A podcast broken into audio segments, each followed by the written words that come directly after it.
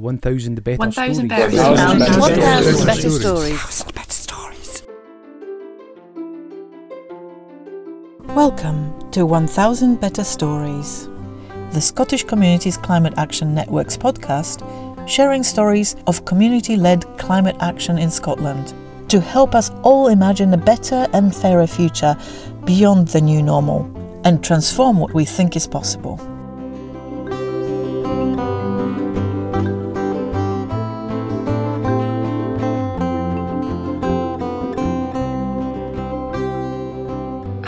I'm Katie Revel. I'm a podcast producer, I'm part of SCCAN's storytelling circle, and I'm delighted to be guest hosting this episode of 1000 Better Stories. Thank you, Kashka, for the invite. In this episode, I'm going to be sharing some short podcasts I made earlier this year as part of a project called Soil and Soul.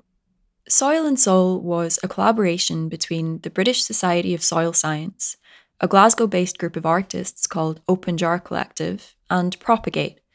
Propagate are a worker led collective focused on local, community, and sustainable food projects. And support for the project came from the National Lottery Heritage Fund.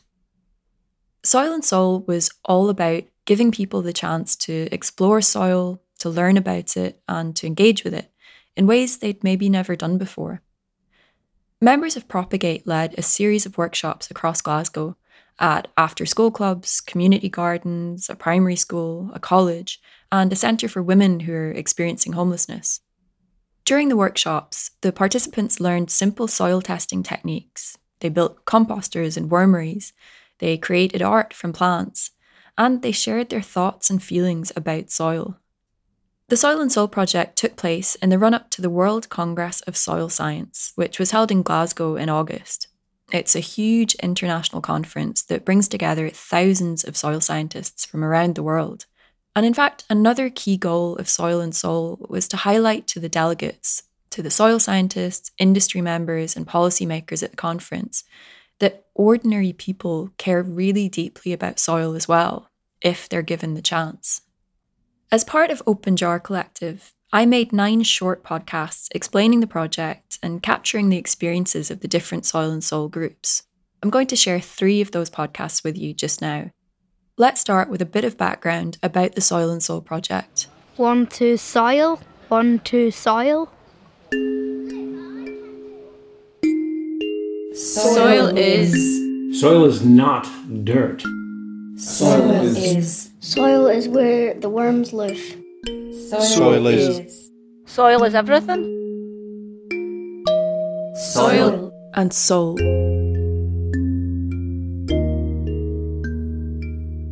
What is soil and soul? Soil and Soul is about connecting people across Glasgow with soil in a meaningful way. I'm Lucy Cunningham and I work for Propagate Scotland. There's going to be a great big conference, a world conference on soil science this year in Glasgow. So we are helping to connect people with the soil that they work with in order to highlight its importance. Often it's only put across in a very scientific way, so people don't really understand how vital it is for life on Earth. The Congress is run every four years, and it's like applying to host the Olympics. I'm Willie, uh, Willie Towers. I'm a former member of staff at the James Hutton Institute in Aberdeen. I worked there all my career, actually. I've also been a member of the British Society of Soil Science for even longer than that. The British Society are actually the hosts of the World Congress of Soil Science in Glasgow this coming August. And I'm part of the working group of taking forward that Congress. Essentially, the Congress is a scientific Congress, and it is the main soil science Congress globally. I've always had an interest in the outreach of soils to the wider community.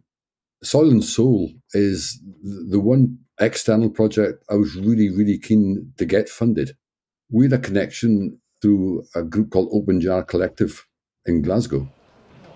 We're an arts organisation that look at the world through the lens of food. I'm Alex Wild. I'm a member of the Open Jar Collective. We are interested in how food grows, food systems, and how we come together around food in terms of cultural exchange and community. And Alex, she came to the Institute up in Aberdeen eight or nine years ago. And that really opened my eyes as to what community involvement really was. To my shame, I'd never thought of that before. I thought, no, we really must get this up and running for the Congress in 2022 the Soil and Soul project kind of emerged after a, a, series of different kind of smaller projects that we did over a number of years around what soil is, what it does, and why it matters. And yeah, we wanted to kind of do something around, you know, all the fantastic things that are happening in Scotland around soil. What is this matter, this stuff of soil? You know, why do we care about it? Why should we care about it? How do we steward it? And yeah, if there was a way to kind of celebrate that community focus on soil alongside the Congress. Alex put us in touch with another group in Glasgow, Propagate. I'm Susan O'Mahony and I am part of Propagate Scotland. Propagate Scotland is a community interest company and we are a non hierarchical collective of freelancers. Whilst nobody in Propagate is technically speaking a soil expert in the sense of being scientifically qualified, we work at, I think, the interface between people and soil. Open Jar Collective members have worked alongside Propagate members for a number of years. So we were really excited about the idea of doing something together and bringing together some of our, you know, practical knowledge, our massive enthusiasm about soil, and connecting that kind of creative look at how we frame soil with some of the kind of practical investigations with groups about the nature of soil and how it might differ in different parts of the city I think that what this project aims to do is highlight to the soil scientists the importance of involving actual people in debates and issues regarding soil because soil is so fundamental to human health and human life and society. But also, hopefully, it will have the other effect of explaining the importance of soil to, to lay people, to people who would not often be in any way directly involved in soil even to the extent that they may literally never have touched soil before, you know. And particularly in an urban context, I think that's quite important. Willie had talked to us about his ambition for the Congress to be reaching out to the wider community and to understand kind of what was happening at a local level and bring the conversations of people that perhaps would have no knowledge of the Congress or it be inaccessible to them to bring their voices into that more kind of academic, scientific sphere and see if that was a way to spark a conversation. Sharing knowledge, whether that was kind of scientific experts or people who are expert in their own communities. This is actually something quite unique in the history of World Congresses. This outreach community aspect of people producing their own food within the city, the host city for the Congress. What we're doing here is taking the Congress out to the public. I'm really quite excited about it. Getting people's hands in the soil, getting them to respond and react, give us their kind of emotional responses also. I'm Mary. I'm part of the Propagate team that we're delivering the Soil and Soul project. It's just been a really interesting project there was a general outline of wanting to engage with different groups from across the city. Each of us that was involved in the project then kind of reached out to the community to find out who would really want to take part. So we're working with groups who already garden to help them to understand about soil and to work with it. We're creating artworks using soil and we're also just looking into the kind of minutiae of how it works and what is important about it. For most of my career, I felt that soil was a forgotten part of the environment. It's mostly out of sight, out of mind. Unless you see a ploughed field, the soil is actually literally hidden. But when you consider 90% of the world's food comes from the land and only 10% comes from the sea, you know, is, it's a key part to our survival, actually. I think from a very basic and fundamental perspective, our soils are degrading and everyone will suffer as a result of this. So we need to foster a culture of understanding of the importance of soil. I think that's one thing. But I think on the other side of it, I think from a psychological perspective, people are missing out because for the vast majority of human history, we have been intimately connected to the non human environment. You know, humans have been very much a part of the wider environment. And I think in the last few centuries, people have become more and more divorced from the non human. And I don't think that this is good for us fundamentally. I think that the more divorced people are from the non human, the more we can live in a bubble in which we don't have to care about the wider environment. But also, I just don't think it's good for people. I think people feel better when they are living more as our ancestors would have lived. You know, I, I mean, we have evolved to live that way. And I think that a lot of the kind of physical and mental health issues that people face could in many ways be tied to the way we're living now and we can maybe try and mitigate that slightly my career was very much in rural scotland working with the farming community or estates or crofters i never worked in the urban environment or with urban communities so i'm in a steep learning curve as to what the groups within the project are actually going to come up with Soil is. Soil is where life comes from. Soil smells good after the rain. Soil is a good example of how you should live your life. You have to take in the bad stuff in order to have the good stuff.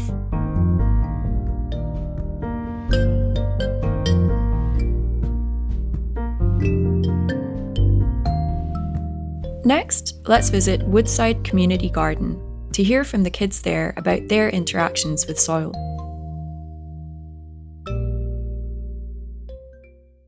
I played with the sandcastle. I made um, bird bird houses, and I made uh, planted uh, pumpkins. Pumpkins. And I forgot what else. Sounds like a lot. I'm. What was your favorite out of those? Uh, planting. Painting the. Soil is. Soil comes in lots of different colours. Soil is. Soil is that dirty matter which is essential to life. Soil is. Soil is a magical living web. Soil and soul.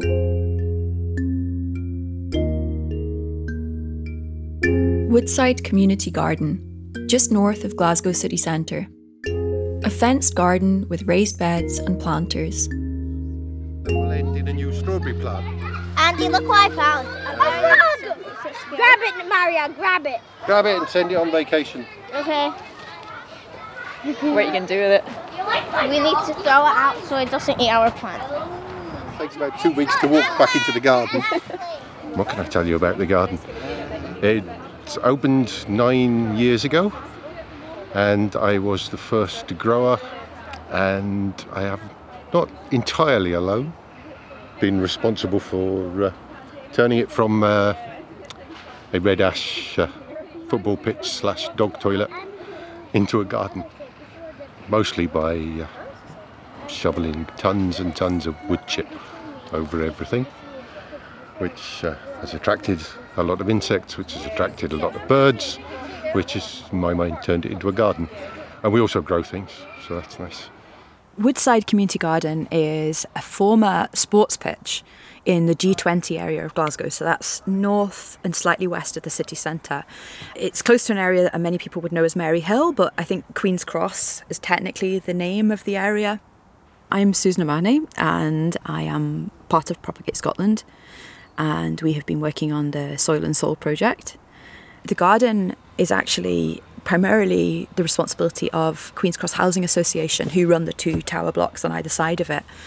But it was actually designed some years ago by my colleague Abby, who's part of Propagate, with help and engagement from the local community and from the Housing Association. The garden itself is sandwiched between two enormous high rises. It's stunning in a way because it's it's such an unexpected thing to have between these high rises, these very colourful, very sort of technological looking high rises, and then in the middle there's this little rustic patch. It's on a very human scale, you know.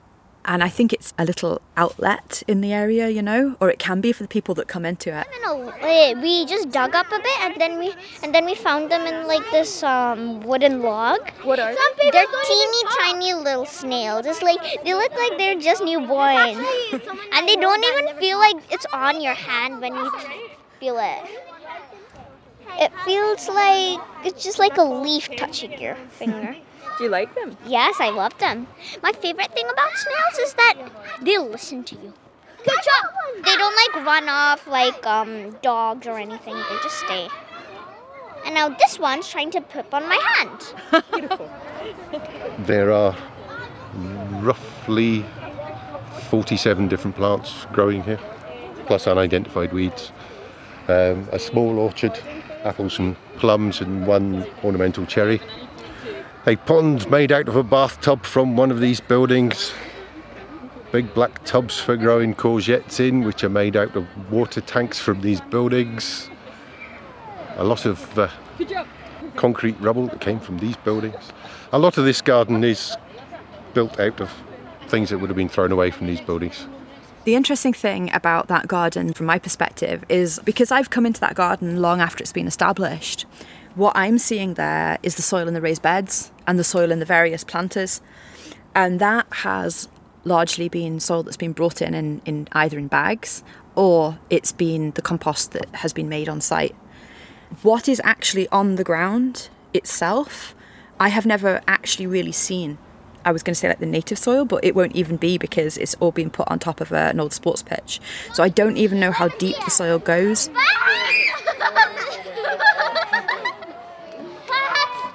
I've been working with a group of 5 to 11 year olds on the site.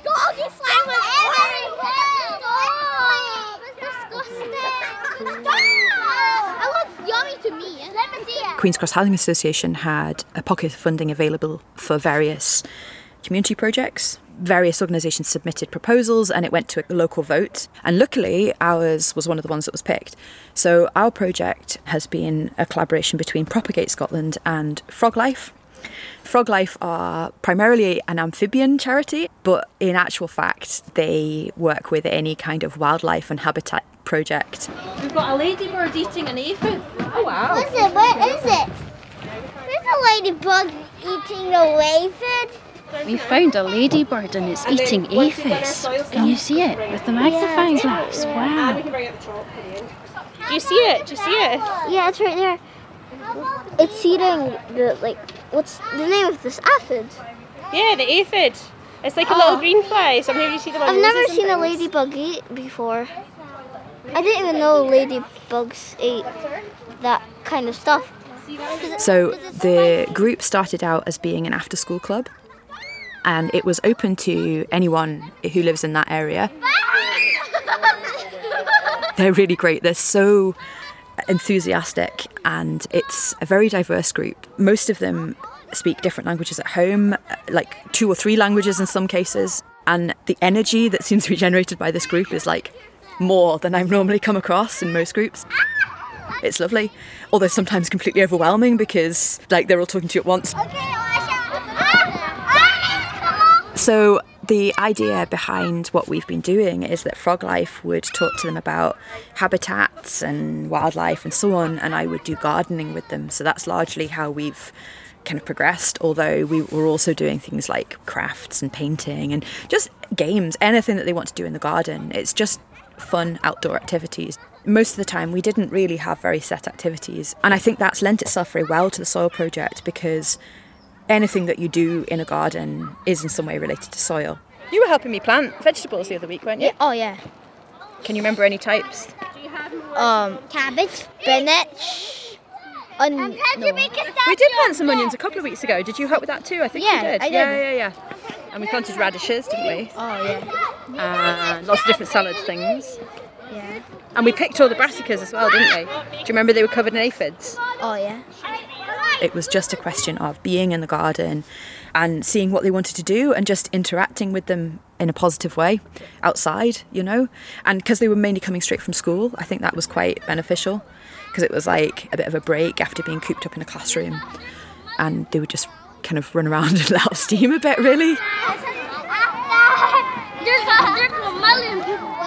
I think for a lot of them, it's one of the only places where they're not kind of policed and overseen.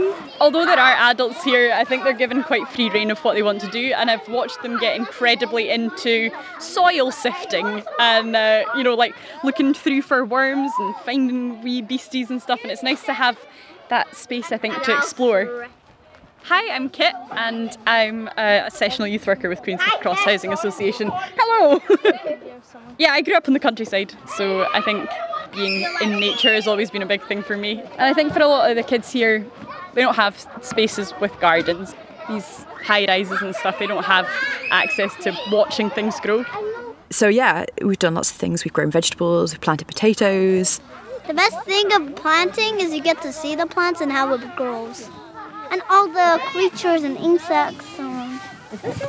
And how did it feel when you were planting to be touching the soil? What was that like? Weird.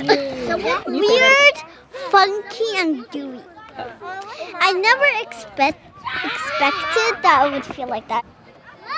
And it's really interesting because I tend to find that when you work with kids whose families have lived in Scotland for generations, you often find that by this point there's very little concept of where food comes from at all or how it grows. I've worked with kids who've never seen a potato come out of the soil, they didn't know it came out of the soil. And with this group, I found less of that.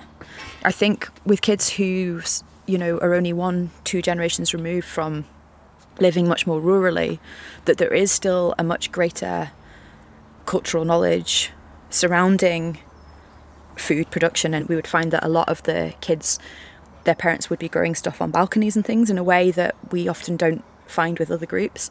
So, in a way, that's quite nice because you're not having to start quite so much from absolute basics.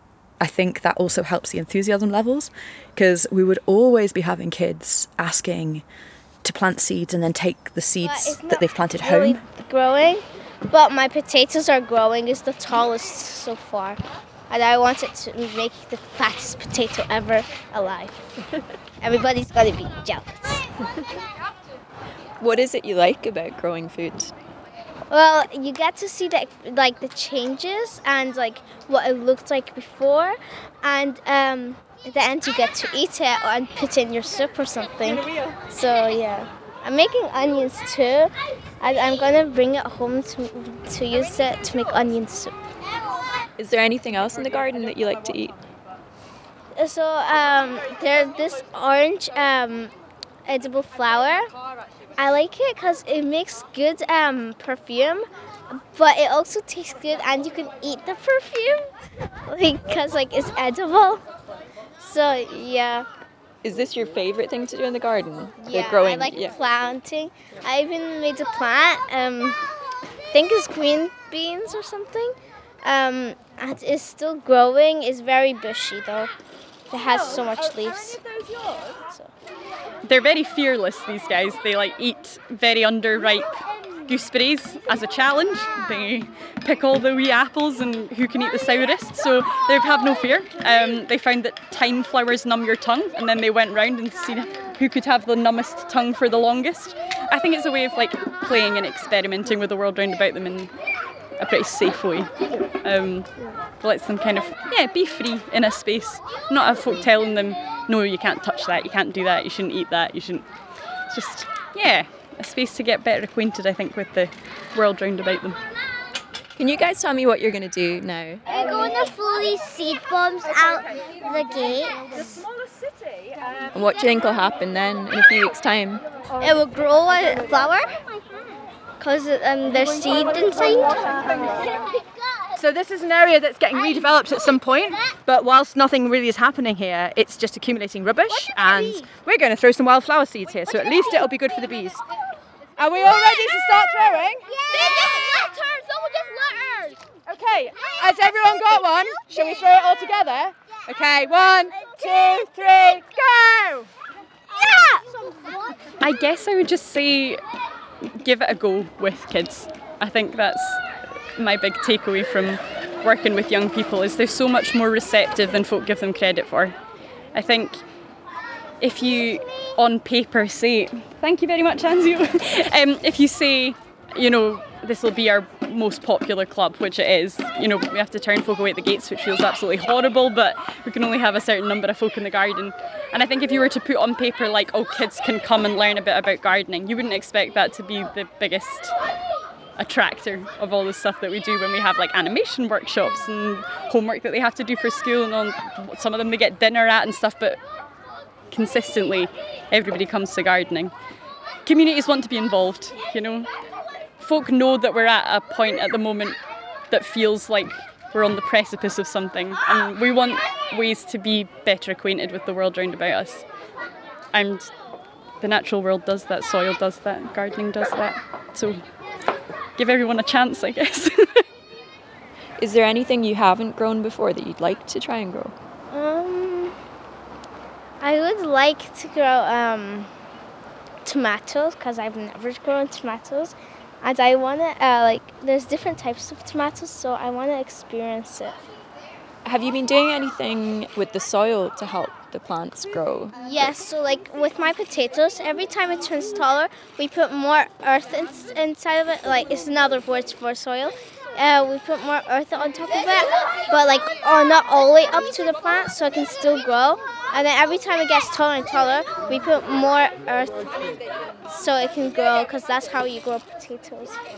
I saw you have a compost bin over there. So do you guys do composting as well? Yes, we get it and put it on that green thing, and then we mix it, and then it turns very soft and um, soily, if that's even a word.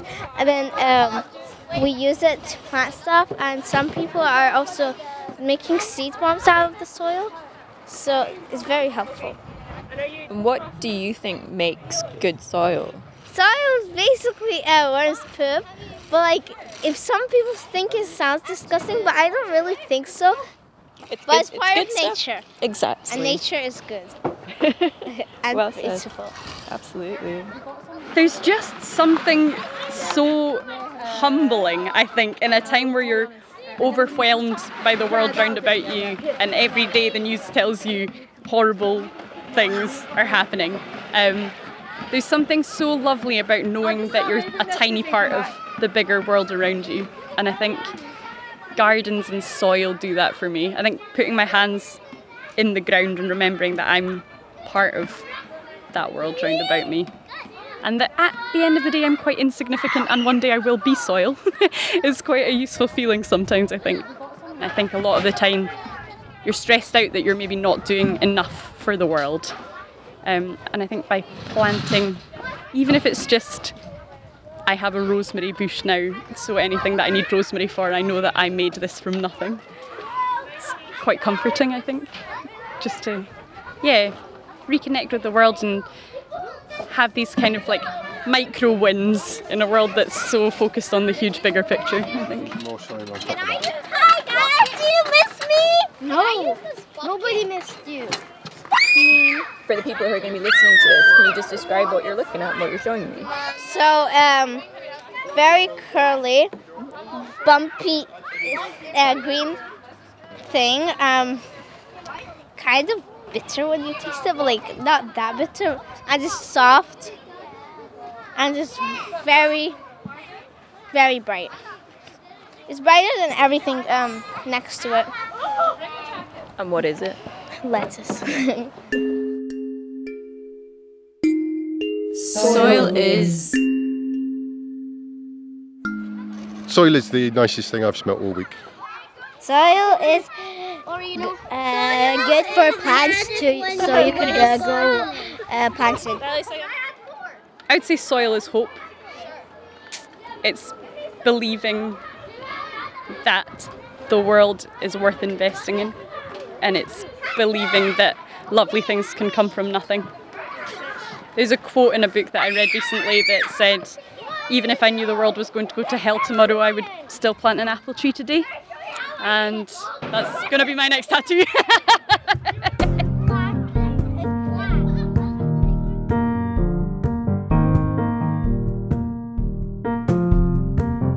And finally, let's hear from members of the Soil and Soul team as they explain why they care about soil and why they're so passionate about helping other people to access it, learn about it, and advocate for it.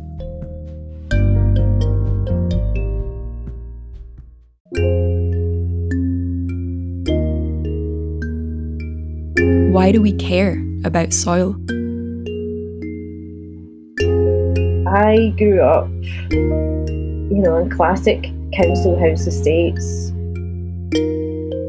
There wasn't much garden space and there wasn't much ways that children could directly engage with their environment.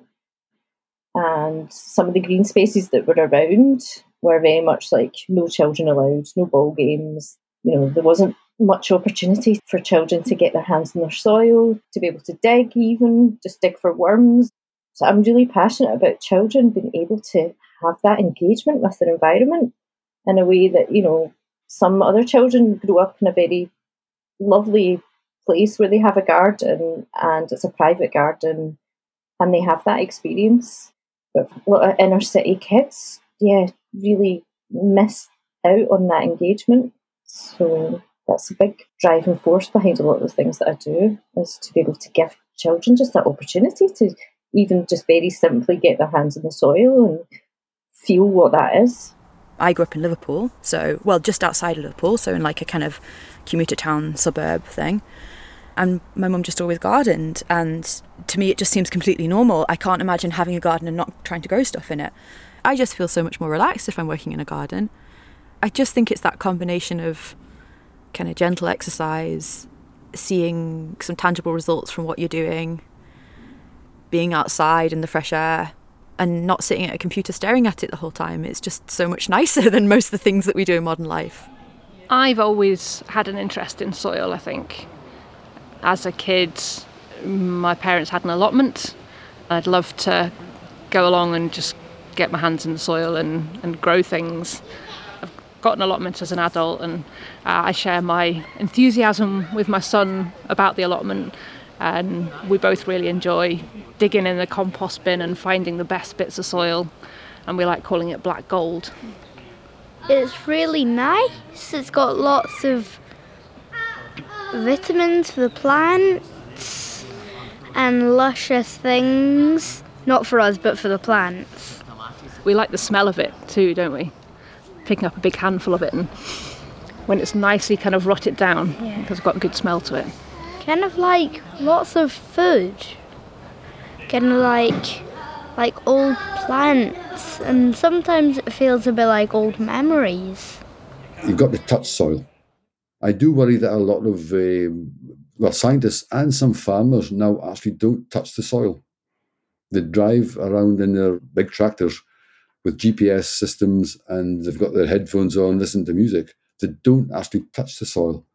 And you can actually learn a lot by touching the soil through its texture, how much sand is in it, how much clay is in it, its soil structure.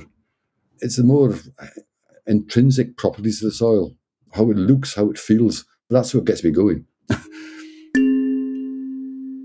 when you take soil samples with a core, it takes you back to earth, takes you down to earth.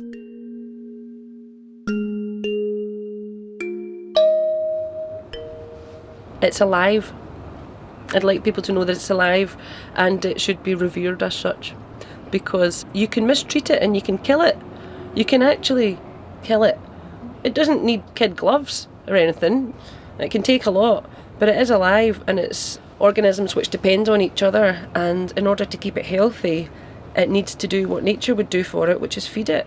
But not just feed it water, but it would get nutrients. So if you've got soil with stuff growing it wouldn't be bare. In nature, soil would never be bare. So you need to be adding compost and mulch and uh, nutrition that's not chemical in order to keep it healthy and keep those worms procreating and moving through your soil. a colleague of mine developed a really nice trick we took to various shows and public events where we'd try different soils. You put a tube into the soils it runs through what's called a respirometer, and you get a signal on the computer which shows the soil actually breathing. You give it to a small child who blows into the same tube, and you get the same signal. Honestly, the, the look on the child's face was absolutely brilliant. And yeah, that's a very simple message that soils breathe. You know, a poor soil doesn't breathe very well. and soils can die. So, yeah, soils breathe. I think people would benefit from knowing more about how to treat their soil, but they don't really think about it, you know. And if you go to your average garden centre, you get treatments for sale, and they're not always very good for general plant health or biodiversity. So I would like to see an educational programme like this one widened in scope and rolled out across the world. If they wouldn't mind doing that, that would be good. Yeah. I'll pass it on. Okay. Yeah. If I was going to pass on a message to the soil scientists, I would ask them to please focus on working on projects that will enable normal people to live better rather than focusing on the interests of big agriculture or big business. And I think one of the ways in which they could do that would be to focus as much as possible on urban environments and urban soils such that people can make better use of them in terms particularly of sustainable food production. But also I think that they should be aware, if they're not already, of land rights and ownership rights and that improving the soil or stopping the degradation of soil needs to be linked to more equal access to and fairer use of the soil and the land. And I realise that scientists can't necessarily entirely change that, but I think that this is something that they need to campaign for as well.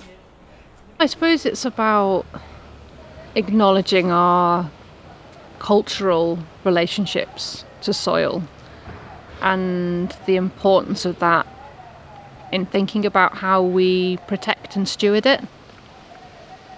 I suppose I'm asking that that is a valued part of the conversation because soil has so much to it and in it that's not just about the science of it, it's about our relationship to it.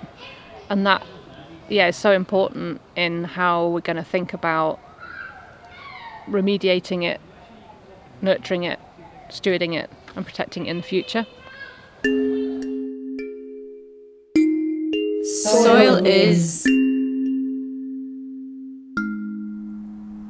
Okay, uh, soil is alive. Soil is life. I know that is probably an oft repeated phrase, and I'm sure that comes to many people's mind, but it is so teeming with life, it is so essential to life. Soil brings life. That's so cheesy. That's so, it's so true though. I'm just going to have to say again soil is alive. Yeah, soil is alive. But is it well? If you ask 10 soil scientists what is soil, you get 11 different answers of varying complexity and uh, depth. I'll offer two, and none of them are particularly technical.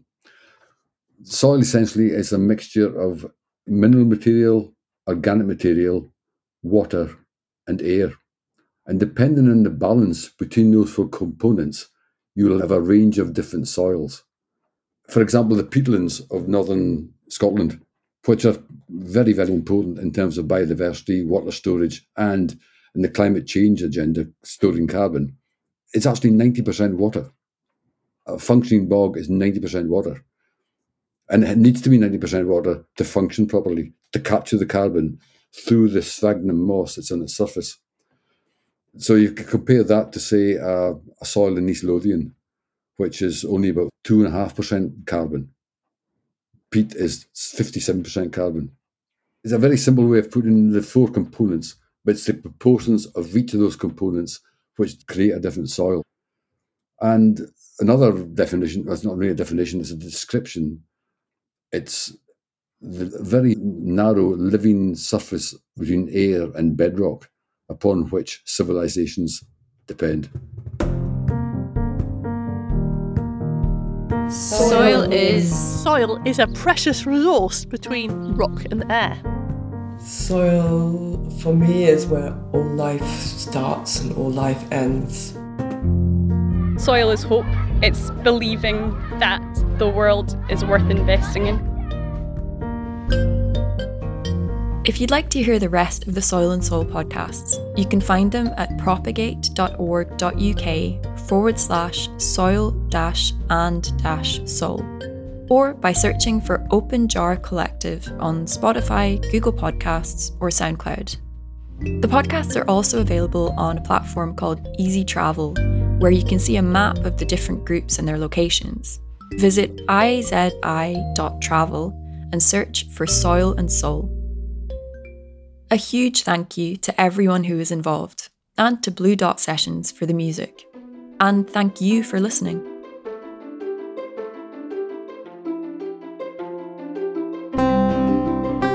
Thanks for listening. If you enjoyed this episode, please give it a like and maybe even a review. It will really help us reach a wider audience.